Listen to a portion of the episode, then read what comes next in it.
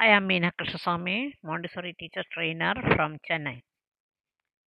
Emotional education of the infant.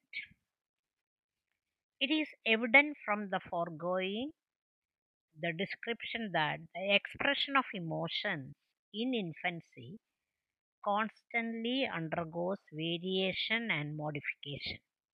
The parents and teachers should be careful that no particular emotion in the child reaches a stage of excessive of extreme intensity as this sometimes leads to serious physical damage or impoverishment. Childhood Emotional development during childhood is more susceptible to the influence of friends and friend circle than the family. The friends can either belong to the neighborhood or to the school. Hence, his emotional development is now also open to such influences as the teacher's behavior and the atmosphere within the school and classroom. The proper emotions can be willfully created in the child by the teachers setting the appropriate examples, the same measures also being effective desirable emotions. Creating a proper atmosphere for the child is equally important.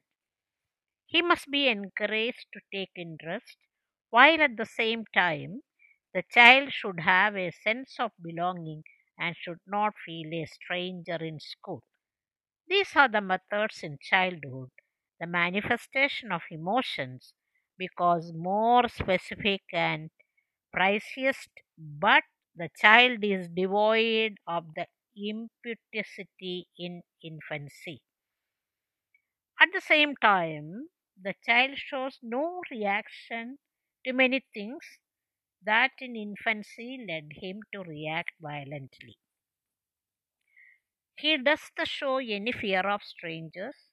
In this age, the child is almost invariably the member of someone or the other group in the activities of which he participates actively.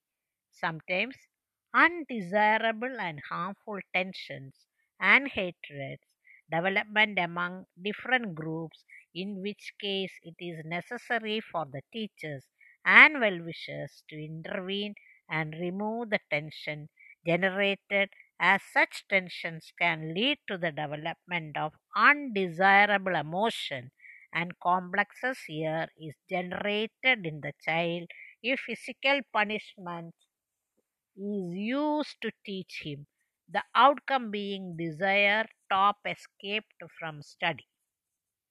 Gentle behavior on the part of teacher pays dividends in the form of proper emotional development adjustment.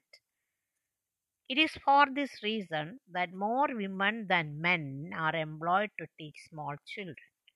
The atmosphere in both school, lands, home should be as free and independent as possible since the child can freely manifest his emotions if he is free. And only if there is not willful repression on the part of the child can the teacher and parents understand and help him. If free expression of emotions is hindered because of the presence of excessive control and strict discipline, the child develops all kinds of mental complexes which are very harmful as regards his mental health, school, and domestic atmosphere is itself a sufficient condition for the natural development of laudable emotions. Repression only take to the suppression or control of expression of emotions, but not their destruction, and this repression is often more dangerous than if the emotions were expressed. Thank you very much for listening to me. Go through the lessons thoroughly. Understand any doubt, please ask.